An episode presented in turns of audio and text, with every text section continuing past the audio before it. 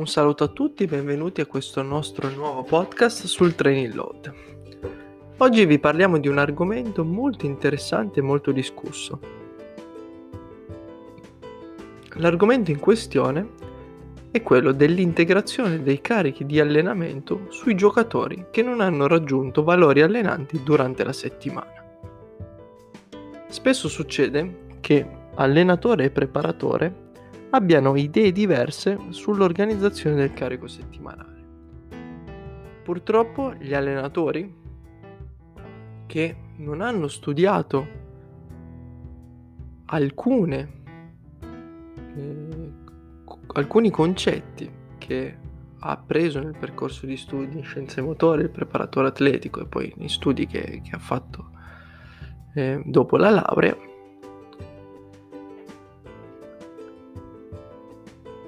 porta ad avere difficoltà nella comunicazione sui fattori e sui processi legati al recupero con l'allenatore, che sa bene che l'atleta dovrà recuperare, ma alle volte pensa che il giocatore è pronto ad allenarsi. Viceversa, il preparatore è molto attento a questi aspetti psicologici e fisiologici, trascura eh, alcuni aspetti che eh, si legano più a una sfera emotiva, dove l'atleta vuole fare un buon allenamento perché magari non è soddisfatto della gara e quindi eh, ha più bisogno di allenarsi, allenarsi anche a certe intensità, anche se ha recuperato poco. Quindi spesso ci si scontra e eh, spero che questo concetto sia riuscito a spiegarlo in maniera eh, esaustiva adesso in questo minuto di, di spiegazione e sia stato chiaro il concetto che volevo esprimere. Il, eh, il preparatore deve aiutare l'allenatore a costruire la settimana di allenamento, sapendo e cercando di non trascurare tutti quelli sono gli aspetti legati allo sviluppo e al recupero. Inoltre vediamo come alcuni giocatori durante la settimana che magari eh, hanno giocato la partita devono eh, avere dei carichi differenziati rispetto agli altri.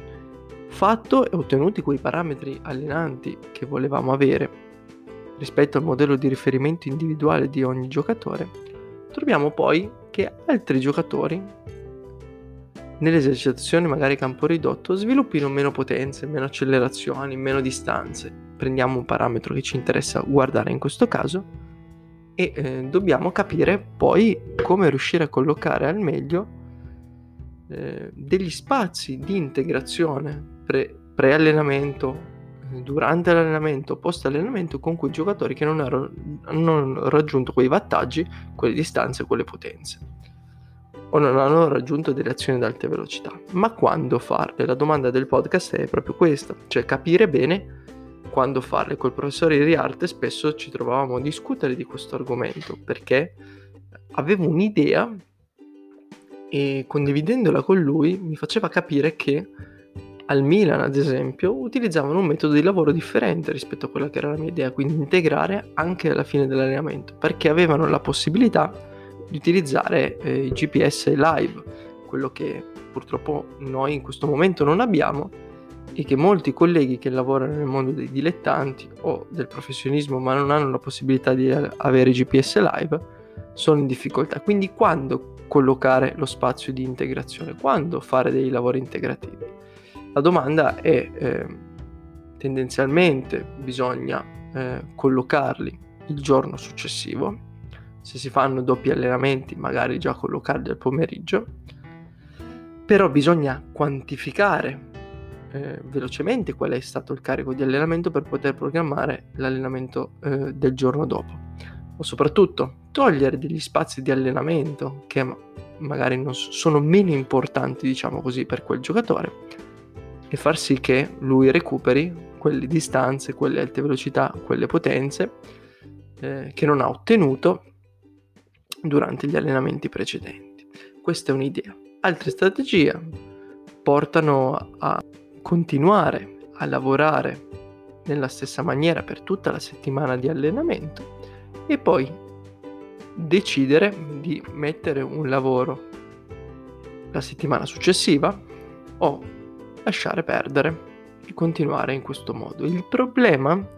che abbiamo visto alla luce di tanti dati che abbiamo analizzato nelle stagioni, che oltre al carico delle partite che manca a tanti giocatori, ci sono anche volumi importanti di distanze, di lavoro muscolare che i giocatori perdono, che non fanno la partita o che magari fanno eh, meno minuti in amichevole settimanale. E quindi alla fine poi della stagione,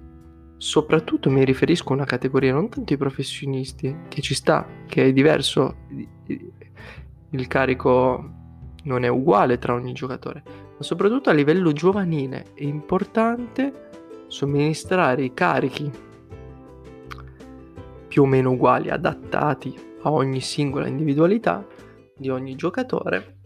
a tutta la squadra, perché se no ci saranno giocatori che faranno molto più volume rispetto ad altri e si crea una disparità a livello fisico enorme in giovane età. E questo può essere un problema, io penso, a livello poi di programmazione eh, e di sviluppo su più anni per ogni giocatore.